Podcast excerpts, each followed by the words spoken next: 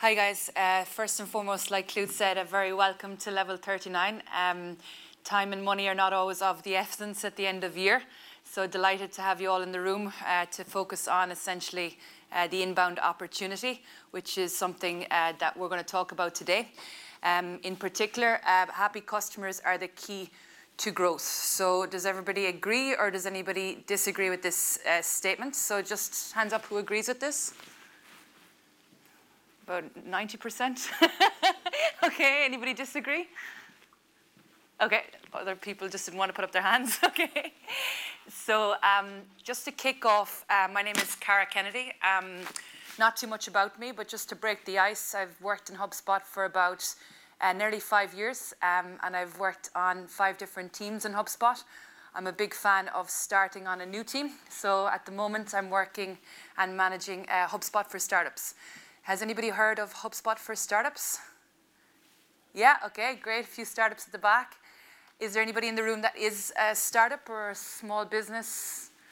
Nice. Anybody looking for funding right now or in the process? So yeah, that's the team I'm currently working on. So in HubSpot, you've got uh, the direct team that are selling into direct clients, enterprise, small biz. We've got the partner side, which is Clued, reselling into different markets. And then we've got the HubSpot for Startups team, which would offer support to people that are actually uh, starting and essentially don't have a lot of money to do so. So we'd support them on that.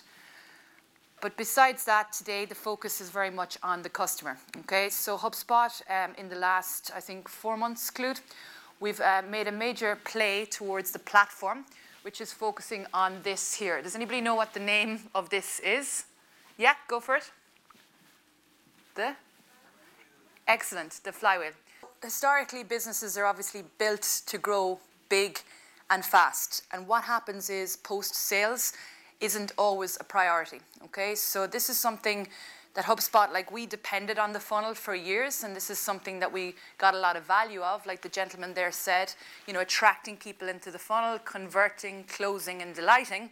But now, uh, just with the changes that have happened in terms of how people buy and essentially how people are actually quite impatient today, they don't have a lot of trust. I think uh, the Generation Y now can't even read emails, they're only able to look at videos or audio.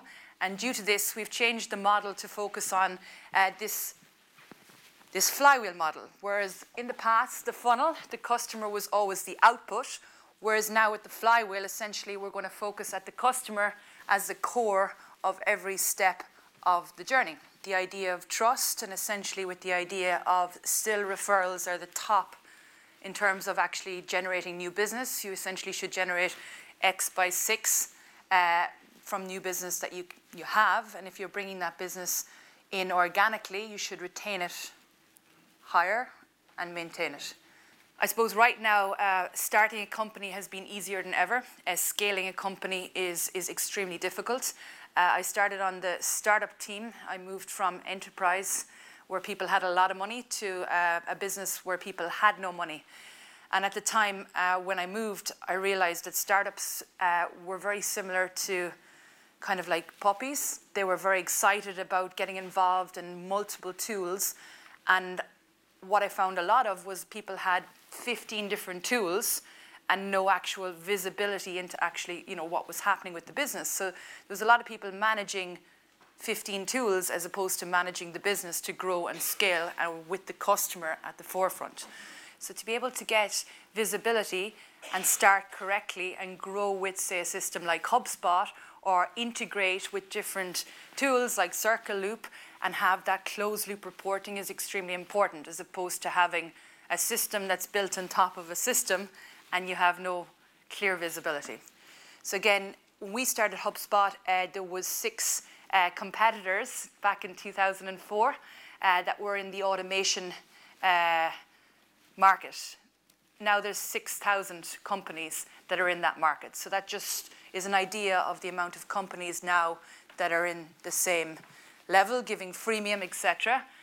So being able to start right um, is extremely important. Okay, so today the focus and the importance is on the customer and how we actually develop our customer. How many guys in the room have uh, created maybe buyer personas? This is a common terminology in the inbound world. Okay, not everybody. Has anybody created a negative buyer persona?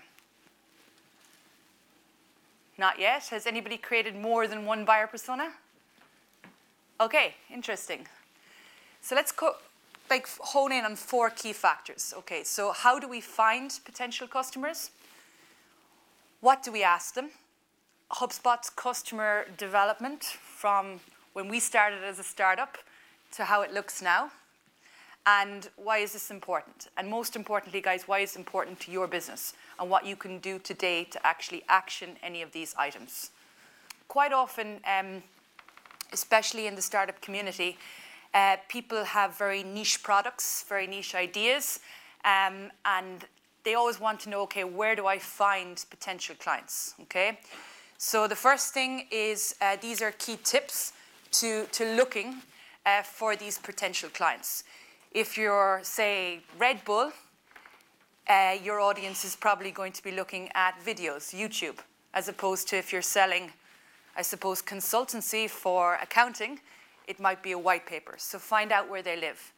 Um, about four years ago, I was working for a shipping company, and I spoke to the, the head of marketing in the shipping company. Was a Finnish company, and the guy said, "Cara, like, there's nobody online wanting to talk about this tanker that's under the water. I'm, I'm not going to be able to like marketing this is is madness, you know."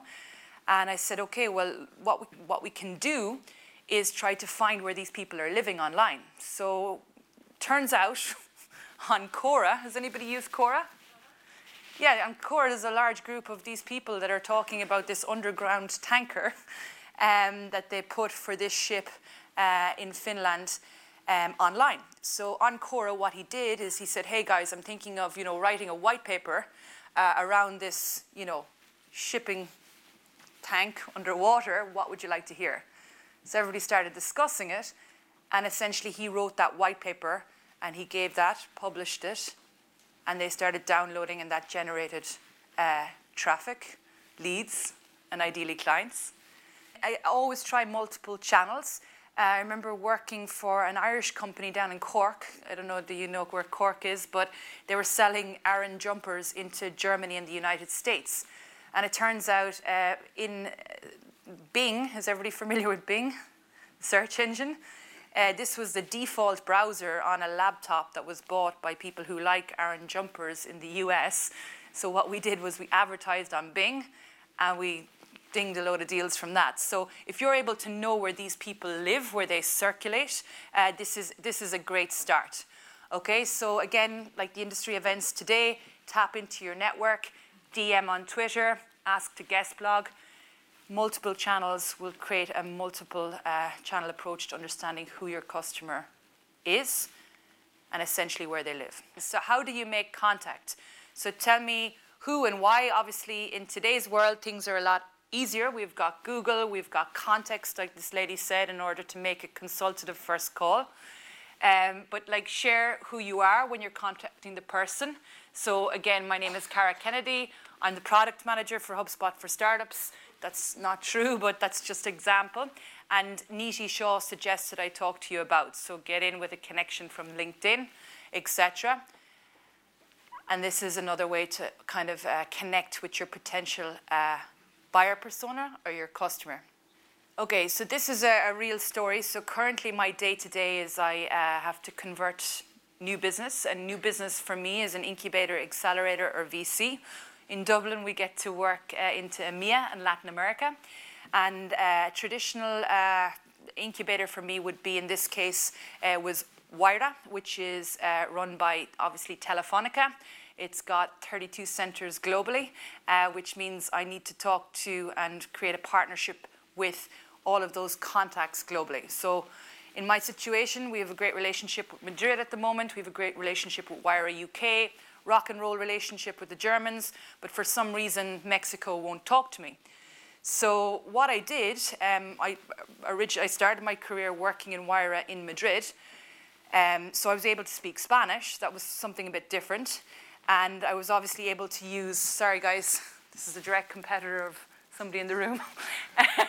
so I was able to use a video system And well, I can speak Spanish, but I don't write it very well. But I was able to use this uh, video recording to describe what I was doing with the other partnerships. I put it to Augustine, who's managing partners and thankfully speaks English, um, via LinkedIn, and we immediately were able to connect on this. Okay, we have the contact, we're developing the relationship, and that's all about the customer and the development in terms of how you can connect. And I was really skeptical when I started using video. Um, one, I had no other choice because, again, I learned Spanish um, not in the stereotypical way where you go to college. So I had to use video to communicate to my audience in Latin America. But then I started doing it into Europe, and I thought, God, if somebody's in their 40s or 50s, they might get sick of me, like doing, Hi, this is Cara. But people loved it. And again, with the generation below, uh, like things like video were a lot easier to watch than reading a long email.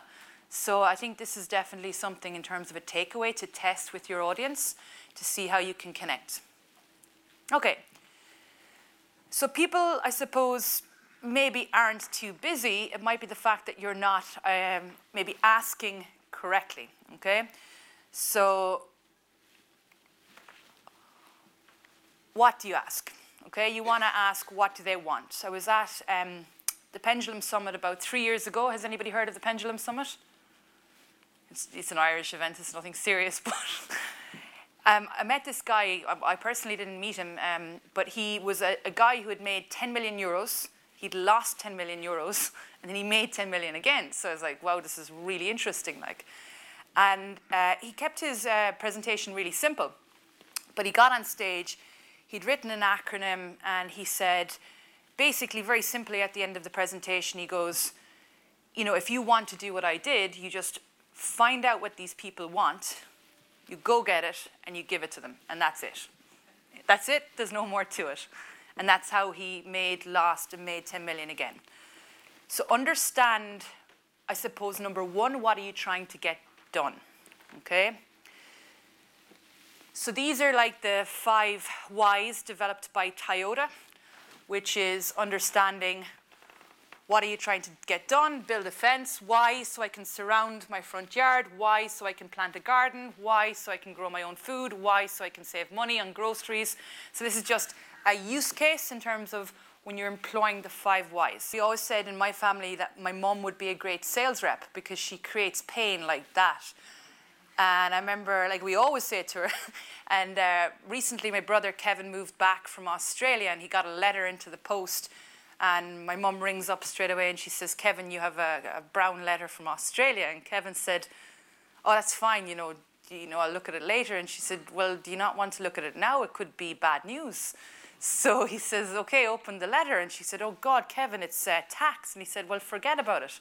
I'm not living in Australia. And she said, Well, Kevin, what happens if you have kids in the future and they want to live in Australia and you have to pay tax? And he said, Okay, mum, send up the letter. But creating the pain, understanding what that pain is so you can offer someone the solution to their problem is, is an extremely important way in order to kind of uh, understand your customer as well and obviously develop on you know finding a solution for that customer so what i'm going to do now is i'm going to bring you to something you've probably seen before but ideally we're going to talk about it just a little deeper for your own business Okay, so this is the persona profile checklist. Has anybody seen this before? Okay, it's quite new to a few people. Okay, so just bring it back to the people who had created multiple personas, which are your ideal clients. So, I mean, the first thing is having one persona is a great start. Uh, remember, like the puppies, you want to stay focused. You want to stay focused in order to actually scale the business. So, generating one persona who is your ideal client is a starting point. I'd recommend makemypersona.com. That will help you uh, ask the questions you need to generate your first uh, persona. Um, when we started HubSpot and, and right up to today, um, for example, in the Dublin office, you'll have the corporate team talking about corporate Kathy on the floor. You'll have the small business team talk about Marketing Mary. You'll have the partner team who are reselling talking about Agency Ian. And you'll have now the new team, which is Salesperson Sam. So these are all personas that have developed over time. when HubSpot started back uh, 14 years ago, Clued, is it? Or? Okay. Um, we were just an automation system. We were new and we didn't have any customers. Uh, so we, we knew that, you know, okay, that we could potentially sell to Enterprise Aaron, who was the marketing person in, in say, Coca-Cola with, you know, access to a large pool of money and a team that could execute on using HubSpot. We knew that we could focus on marketing Mary, who was second in line to the actual decision maker. So uh, she would essentially use the product, but she'd be in a very small business. And then guys like Clued, am I, am I pronouncing? Clued, sorry. Um, you know, it's very important to kind of obviously have your go to market for Italy, Germany, different countries, and agencies are going to take you that level to scale because they'll resell into those countries. The problem was there was only four people on the team. So what we had to do is choose one direction. So after multiple debates is okay, you know, Enterprise Aaron will give us a great boost, but she's a long sales process. Marketing Mary was the final decision. Is there any reason why we chose Marketing Mary to focus on in terms of buyer personas to start the business? Any obvious reason? Advocate your product to more and more people. I'm sure she networked with others as well. So. Yeah. Larger market. Larger market, huge market in North America, where we started for small businesses. Exactly. She was closest to the decision maker, or maybe a decision maker herself because she was at a small business. Any other reason? Shorter sales cycle. So we could be talking to Enterprise Aaron until the cows come home, and, as they say in Ireland. But yeah, shorter sales cycle. We were a startup, so our main focus was to grow. So to bring in money and to bring in customers early days in order to get to that next step, we chose Marketing Mary. Okay? Marketing Mary is still spoken about in HubSpot, but now we've got Marketing Michelle. So what's the difference with this lady? Any idea? She's more senior. She's more senior? Yeah. So Marketing Michelle, well, so about a few years ago, we realized Marketing Mary has actually turned into Marketing Michelle. okay, so Marketing Mary has grown up. So she's now like actually not living like out in the suburbia. She's living near uh, the city. She's got more experience. She's an aspiring CMO. She's using different systems now, like Uber, etc.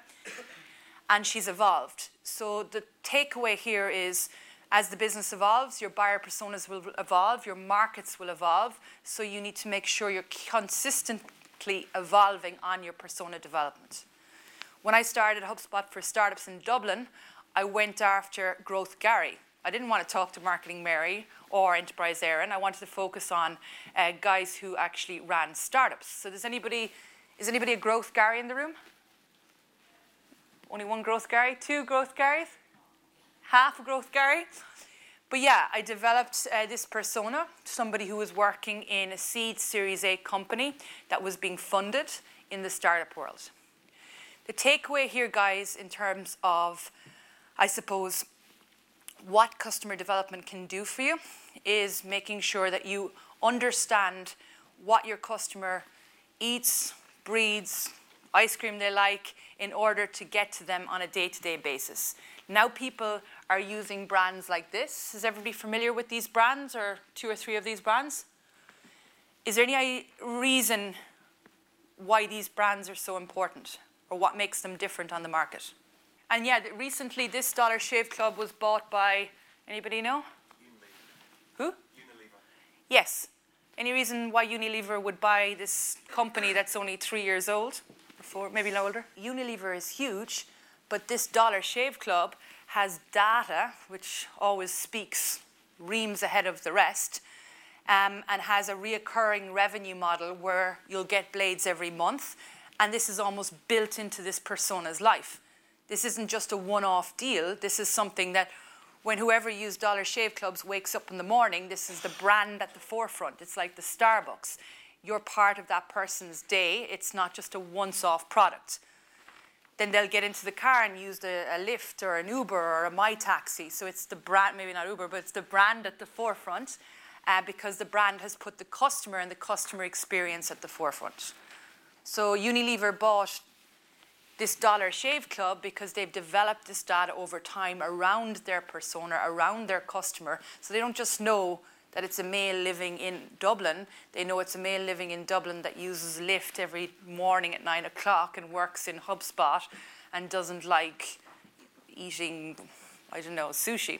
Okay? And they leverage that then to their advantage to become a part of that person's life. So, why is continuous customer development important? Because happy customers are the key to growth. Okay, so I'm going to end on this.